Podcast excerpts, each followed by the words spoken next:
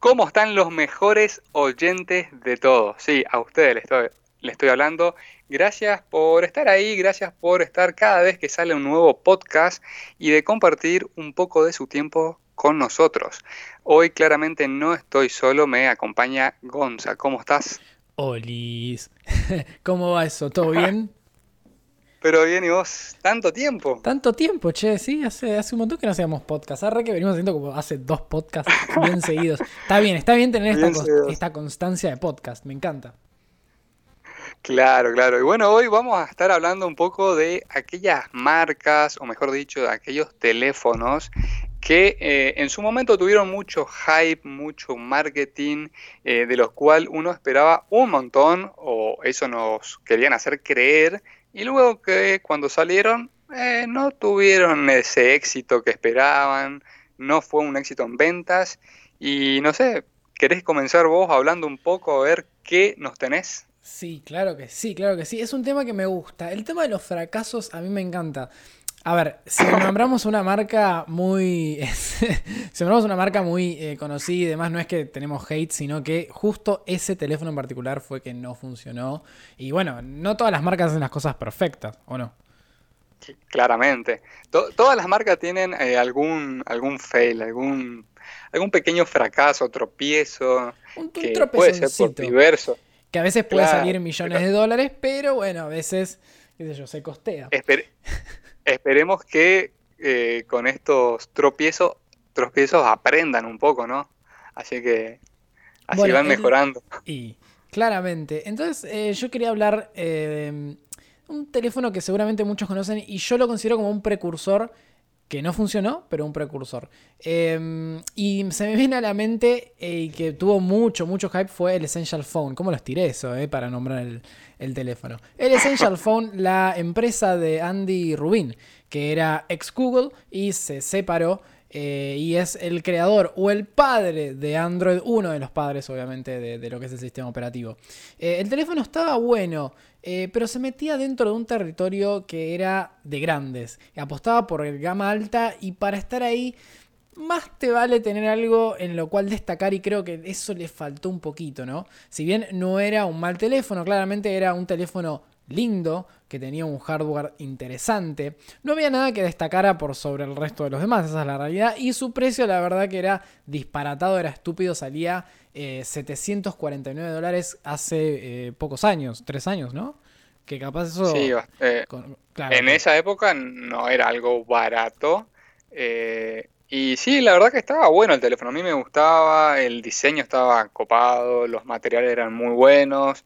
Y ese hype era de que era Andy Ruby. Es que... poco... Claro, este, y me acuerdo que tenía un sistema de cámara, o sea, tenía la cámara normal que conocemos todos en la parte trasera, pero tenía como unos pines, eh, imanes, que podías este, acoplar otras cámaras más. Creo que había una que era tipo, eh, tipo la GoPro, te diré algo así. Claro, sí, este, no, no, era, era, era, se le acoplaba, em, era modular, habían varias, creo, pero estaba buena la propuesta, pero tampoco es que, tuvo ese gran éxito. ¿Sabes cuál es el tema? Eh, en el Essential Phone hubo algo que cambió la industria para siempre, que era el pequeño notch en el medio, que sería un hole punch, le diríamos hoy, eh, que no lo tenía ningún teléfono y ellos se arriesgaron a tratar de generar una pantalla que sea casi entera y con solo un putito en el medio. Eso fue lo que cambió o lo que definió el mercado eh, a futuro. Fue como un, creo que un precursor bastante interesante. Eh, sí, tenía... Obviamente la empresa se cayó porque venía con muchos tropiezos, venía con ventas muy bajas en un mercado que debería ser con muchas ventas, porque los teléfonos, eh, la investigación y demás cuesta mucho. Eh, y después obviamente se terminó de fundir con el problema que tuvo Andy Rubin, que fue denunciado. Eh, creo que era por abuso sexual o algo así dentro de Google. Y bueno, obviamente la imagen se cayó y todo lo que. todo el, círculo que ahí iba como. Como redondeando, como. estando dentro de la onda de Andy Rubin, se fue abajo también, junto con, obviamente, eh, Essential Phone. Claro, eh, hubo, hubo muchas cosas ahí entre medio, pero también creo que por ahí no le, no le dieron eh, mucho seguimiento, como que sacaron los teléfonos y no sé, quedó, no, no se escuchó más, no, no sé, no hablaron de, por ejemplo, más módulos o de actualizaciones o no sé, como que salió y se fumó, no, no hubo más novedades. y bueno.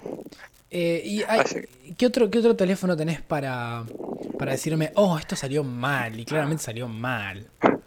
Este no es tan, tan, creo, no, en realidad creo que tiene más o menos la misma época o un poco más nuevo tal vez es el Red Hydrogen One.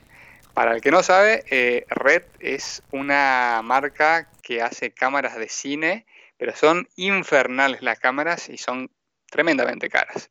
Eh, son las que y hubo mucho Claro, y hubo mucho hype porque eh, principalmente lo que uno esperaba era que tenga ese teléfono una tremenda cámara que destroce la competencia, porque claramente su mercado principal es de las cámaras y lo hace excelente, ¿no? Son de las mejores.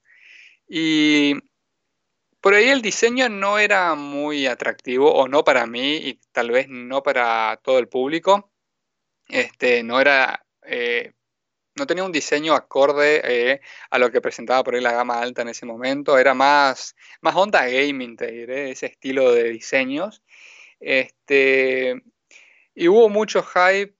Eh, salió, se lanzó en 2018 y para finales del 2019 ya estaba cancelado el proyecto. No sé si te acordás vos de ese teléfono, si lo llegaste a ver eh, por lo menos. He llegado a ver algunos reviews y los reviews no eran eh, para nada bondadosos ni en dos, ni en dos gramos de eso.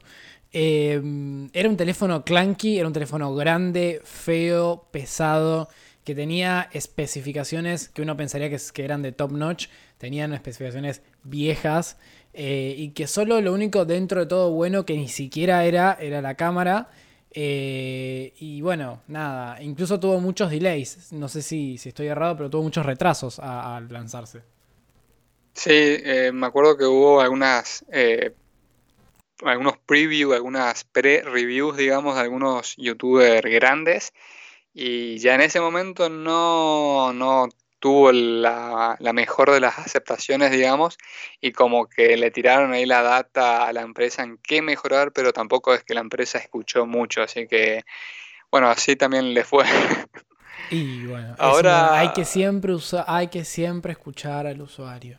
a la comunidad. Exactamente y bueno, contame vos, este, ¿qué otro teléfono tenés bajo la manga? Bueno, em, al que al menos yo esperaba que tenga un poco de éxito, pero... Eh, perdón, que, a ver, no sé si éxito, pero yo le tenía un poco de fe y al final después la fui perdiendo o lo que sea, pero no terminó de encajar del todo razonable.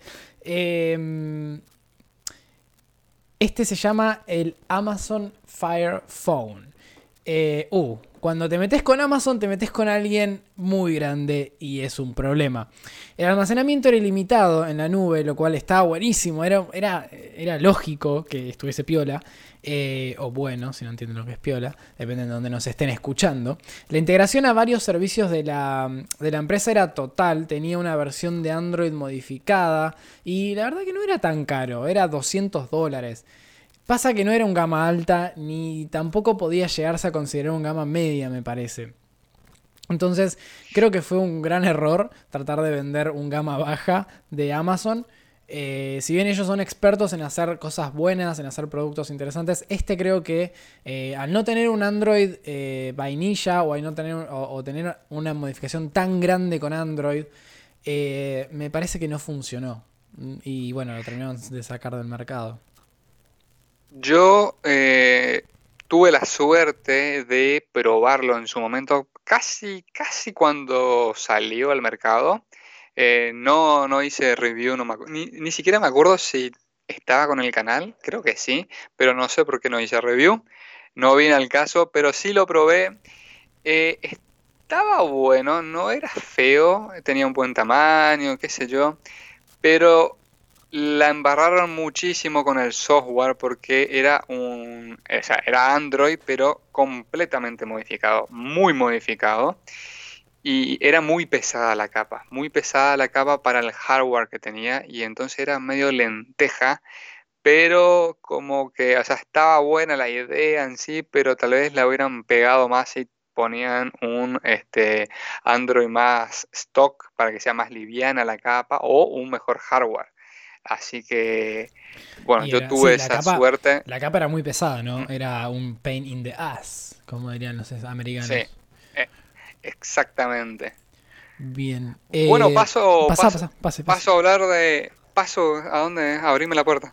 Paso a, hablar del, siguiente teléfono. No sé si, si vos te acordás aquellas épocas donde recién salían las tablets, cuando estaban ahí de moda, que todas las marcas querían una porción ahí de, del mercado.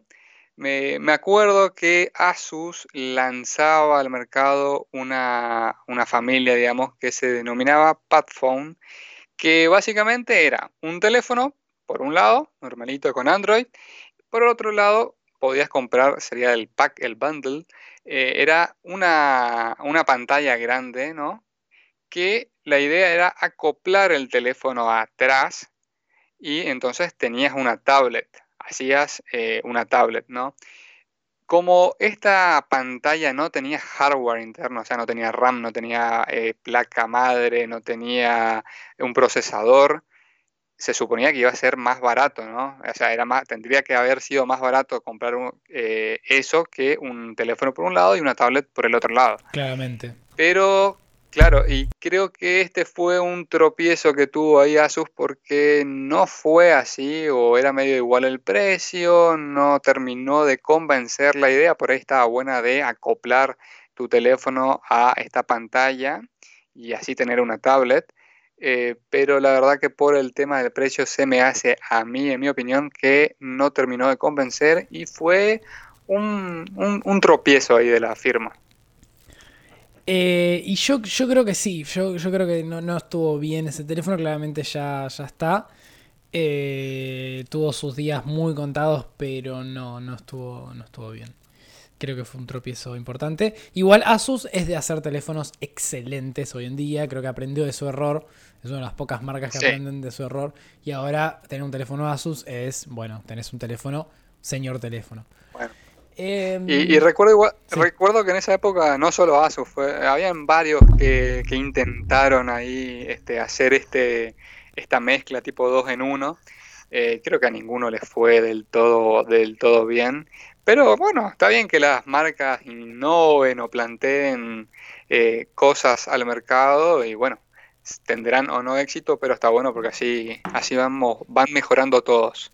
Y pasame a contar vos un poco más. ¿Qué, otra eh, cosa tenés? A ver, yo tenía preparado el último, eh, que claramente es una, es una maravilla. Obviamente vas, va a haber un segundo episodio de esto porque tenemos muchos más teléfonos.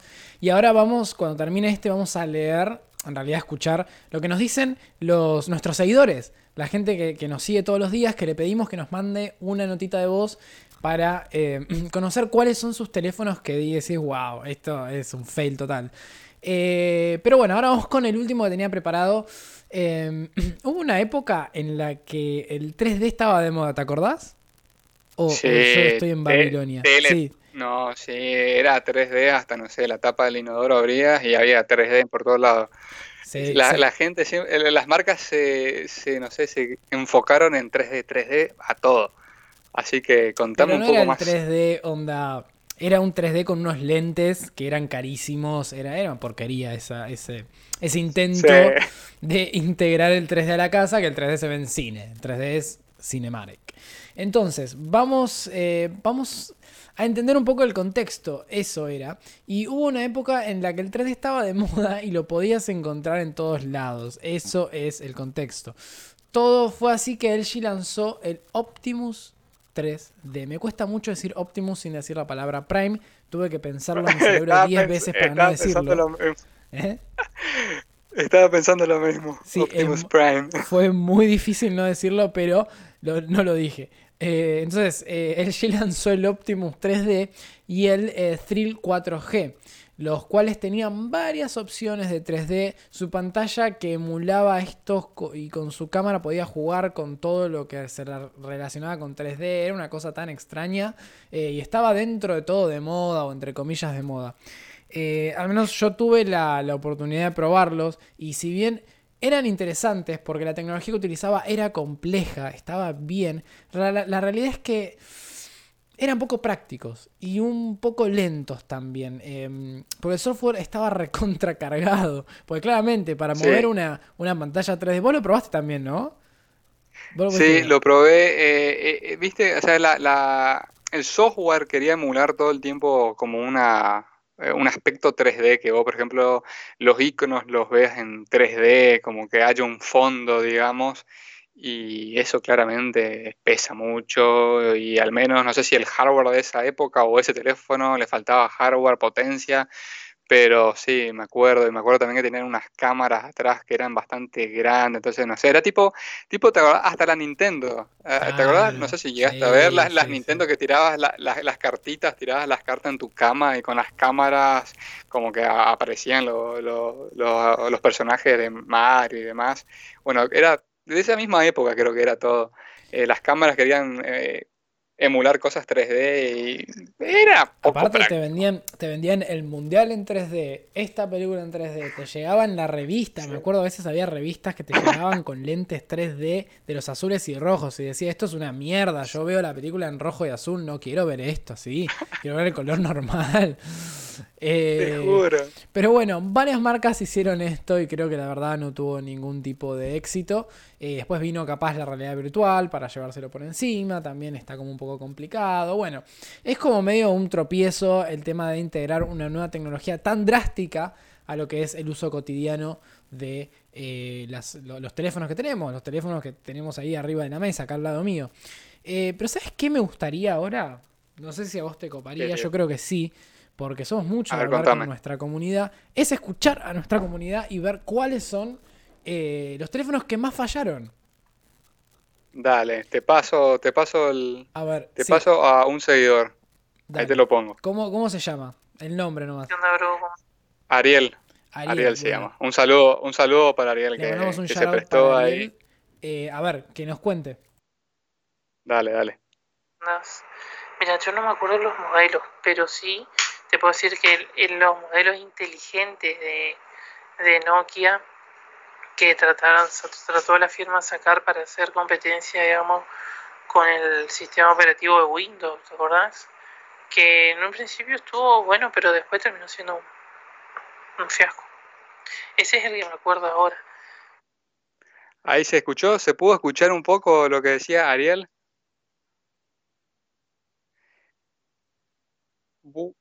Se escuchó, sí, se escuchó perfecto. Em, entonces, básicamente los Nokia decía, ¿no? Sí, los Nokia con eh, sistema operativo Windows, que en realidad sí estuvo bueno el planteo, porque lo que yo más recuerdo de todos los Nokia con Windows, así todos, todos, era que con un hardware medio choto versus la competencia, con un hardware medio pelo, era muy fluido todo. Yo recuerdo porque comparaba, no sé lo que en ese momento por ahí te podría decir un teléfono gama media versus un gama alta de Android. Y era muy fluido lo que era el sistema operativo de Windows. Estaba bueno, estaba bien planteado. Pero sí, el tema es que se quedaron con el tema de las aplicaciones. Se quedaron no sé si hubo algún problema. Creo que no. Sí, pero no sé si hubo problemas con los, con los desarrolladores. Yo hubiera metido incentivo, no sé, agarraba el top 100 de aplicaciones más descargadas de Android, de iOS y le pedía por favor, le tiraba unos mangos, no le cobraba comisión, pero que me desarrollen aplicaciones. No sé qué opinas. Yo creo que eh, el problema que tuvo Nokia fue que en el momento de tener que cambiar a Android no lo hizo, hizo una apuesta por este eh, Windows OS. Eh, estoy diciendo cualquier cosa, ¿no? no, está bien. No, no, era así, era, así. Perdón. Pasa que estoy buscando un sistema, claro, porque Nokia, Microsoft lo compra Nokia, ¿no? No. Para era, estaba, estaba Nokia y no sé si eh, Microsoft compró Nokia, en realidad creo que como que hicieron un mega archi gran acuerdo entre Nokia Mobile y Microsoft y Nokia no podía vender teléfonos que tenga otro sistema operativo que no sea el de Microsoft. Este, así que, sí fue fue como una apuesta a eh, toda la carne del asador por Microsoft y, bueno, no, le salió bien. Claro no llegaron a complementarse. ¿Te acordás del sistema operativo Symbian? Sí, tuvo Nokia. era, una, bestia. Si, si Symbian vuelve el año que viene y te dice, te voy a poner un sistema operativo con todas las aplicaciones que se te canten, pumpi. Y te voy a poner todo lo que tengas en Android y en iPhone ahí todo junto. Vos decís, ¿compras un teléfono con Symbian? El clásico. Porque tiene yo, yo, yo lo probaría. ¿Eh? Yo lo compraría. Yo al menos para probar lo compraría. Porque en su momento me encantaba. Eh, y no sé, estaría bueno hacer un podcast. ¿eh? Ahí ya tiraste una buena idea porque estaría bueno hablar un poco de, lo, de los OS que, se quedaron. porque habían varios. Habían varios. Sí. Así que mejor, mejor dejemos esto para un próximo eh, podcast. Sí, RIM, bueno, para los que no saben, RIM es Research in Motion, que era el sistema operativo que utilizaban los Blackberries cuando estaban de moda los Blackberries. Hace un montón de años, va, 2011 igual, tampoco es tanto, ¿no? Pero... Eh, así que bueno, eh, lindo disparador que nos tiró Ariel con, con, esto. Acá tengo uno de Indiana, que lo voy a pasar a reproducir. Dale lo, escuchamos. Sí, banquen. Dale. Pero la verdad que sí, vos, vos decinos y decinos y cuándo y, nos callamos. Espero que se escuche.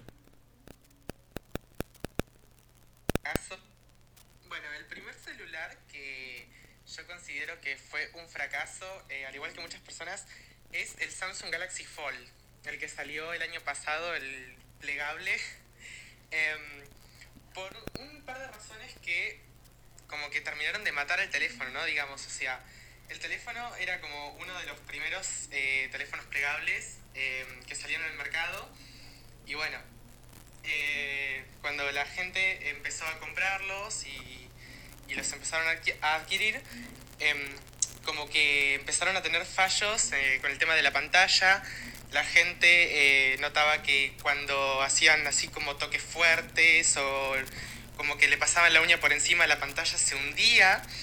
Eh, y no solo eso, sino que también mucha gente creía que el film que tenían eh, esos celulares era, un protector. film que se sacaba que era un protector de la pantalla. Para que sigue, sigue. Y resultó ser que no, que era parte de la pantalla y mucha gente al, al querer retirar ese film de la pantalla eh, terminaba rompiendo la pantalla y haciendo eh, del celular un pisapapeles. Así que considero que el Galaxy Fold fue un completo fracaso porque la marca como que intentó destacar e innovar haciendo su primer celular plegable para colmo de Samsung, una marca hiper reconocida a nivel mundial. Y bueno, nada, un fracaso total por parte de Samsung.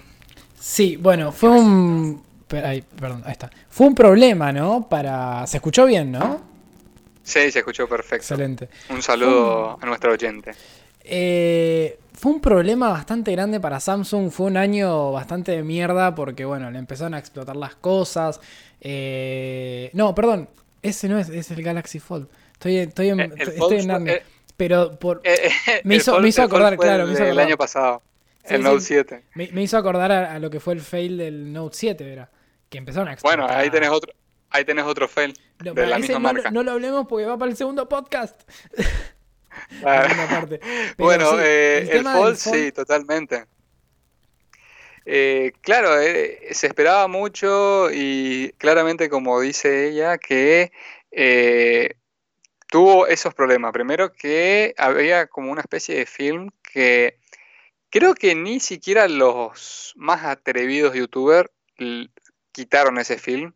Pocas personas que lo quitaron, ahí como que todos se dieron cuenta, ah, esto no era un film, menos mal que no lo quité, era parte de la pantalla claramente, y también había creo un problema que cuando lo plegabas, eh, se veía como la hendidura entre la pantalla y lo que era el cuerpo del teléfono, como que había un hueco ahí. Y bueno, tenía varios sí problemas, pero creo, si no me equivoco, eh, creo que Samsung, eh, al menos en los mercados que se vendía, eh, se hizo cargo, retiró los teléfonos, hizo las mejoras correspondientes en la pantalla y lo volvió a vender. Y ahora en el Fold 2 creo que todo eso está completamente solucionado, si no me equivoco. Exactamente, sí. Lo bueno que tuvo Samsung es que hizo eso cuando eh, buscan los teléfonos y se los llevan a la fábrica, se llama un recall de producto. Em, y lo que lo salvó a Samsung, que no fue un fracaso al 100%, que fue un poquito menos, em, fue que fue antes del lanzamiento. Entonces, todos los que empezaron a distribuir los trajeron así de una rápido y pudieron arreglarlos y pudieron volver a redistribuirlos. Em, Sí, fue un problema enorme para Samsung. Samsung venía de un algo que se llama trust issue, que es un problema de como de como ese trust, eh, de confianza, de confianza con la marca exactamente. Y bueno, fue un traspiés bastante importante. Samsung ha tenido varios, es una marca que por suerte innova y eso es lo importante, que siempre está pensando en nuevos productos. Ahora eh, creo que estaba pensando o está desarrollando en los headquarters, como le dicen ellos, eh, un teléfono transparente, lo cual esto ya sería eh, a otro nivel, el juego cambiaría totalmente para los smartphones, pero bueno, está bien que tenga estos tropiezos y los puede cubrir económicamente porque, bueno, es, así la, el desarrollo, uno nunca siempre saca un producto que está al 100%. Si bien deberían haberlo testeado. ¿Cómo? Sí, es medio raro que no lo hayan testeado antes, se supone, ¿no? Que deberían y que por ahí muchas cosas se fueron descubriendo con eh, los reviews de los youtubers, con la misma gente, pero bueno, por lo menos se hizo, se hizo cargo a tiempo. Creo, yo creo que estaban eh, a contrarreloj. Yo creo que estaban muy a contrarreloj y dijeron, bueno, ya está, hay que sacarlos y si pasa, pasa y si no, bueno, haremos todo ese problema. Y además, además recuerdo que era la misma época en la que lanzaba Huawei eh, su teléfono plegable al mejor estilo Fold también, pero me gustaba mucho más el de Huawei en cuanto a diseño y practicidad y creo que estaba mucho mejor. Creo que y creo que creo que costaba menos encima, costaba menos que el Samsung y también fue la misma época que lanzaron el Razer de Motorola. Así que estaban todos ahí. Eh, creo que era la carrera para ver quién sacaba antes y bueno, a Samsung le falló eso, sacar antes y perder unos cuantos miles de millones. Sí, yo creo igual que eh, el Huawei salió un poco después, o sea, sí fue en la misma época, pero viste que como que tardó un tiempo más. Eh, y creo que el Huawei era más caro, ¿eh? creo que el Huawei era más caro. Se lo tomaron, capaz que se lo tomaron a pecho ahí lo que pasó con Samsung y dijeron, ¿sabe qué? Vamos a, a testear bien por las dudas. El otro día, bueno, el otro día, hace un día, ayer, estaba pensando, ¿cómo ¿Cómo extraño a, Huawei, al poderoso Huawei que saque teléfonos, que innove y demás? Ah, está callado, no está haciendo nada.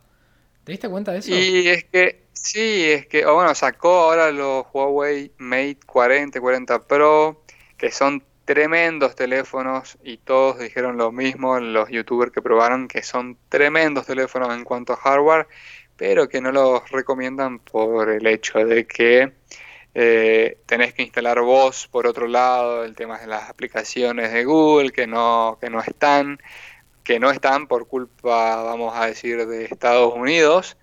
Y pero ahora también escuché que Estados Unidos dijo, bueno, ¿saben qué? Huawei podés hacer negocios, podés trabajar con las empresas norteamericanas, pero no podés eh, comprar nada 5G. O sea, tus teléfonos tienen que ser 4G. Así que tal vez vuelvan, porque eh, en Huawei le estaba comiendo los talones ahí a Apple, eh, le había superado a Samsung creo que como número 2 del mundo en ventas y estaba ahí, ¿eh? así que tal vez lo volvamos a ver como, como alguna vez fue. Tal vez tengamos esa reminiscencia, pero sí, sí, porque ellos son de innovar mucho. Em, así que bueno, nada, eh, yo creo que ya vamos media hora, creo que es buen momento para, ir terminando, para ir dándole un cierre a este podcast. Eh, ¿Qué te parece, Mauro? Sí, concuerdo y este, para ir despidiéndonos, eh, les invito a todos ustedes a pasar por nuestras redes sociales, el Pibe Geek, lo pueden buscar en Instagram, en YouTube, en Twitch, pueden seguirnos en Randora, nos pueden buscar, eh, pueden buscar los eh, podcasts bajo este nombre, estamos en Twitch, en YouTube, Upper, eh, UPPER, también pueden buscarnos en Instagram, en YouTube. Y un poco invitarlos a compartir cuáles fueron o cuáles creen ustedes que fueron aquellos fails, pueden ser marcas o pueden ser teléfonos específicos que crean ustedes que, tenían mucho hype, después fallaron, pueden mandar audios, así en la segunda parte, tercera parte, porque esto hay un montón para hablar, pueden salir y acompañarnos ahí en vivo eh, en nuestro podcast. Así que yo me despido. Excelente. Chao, chao. decía. Eh... chao, me fui. Chao. Me voy. bueno, eh, sin más que decir, eh, cerramos el podcast. Como dice Mauro, no, nos olviden de, no se olviden de seguirnos porque realmente nos ayuda mucho. Así que nos encontramos la próxima. Chao.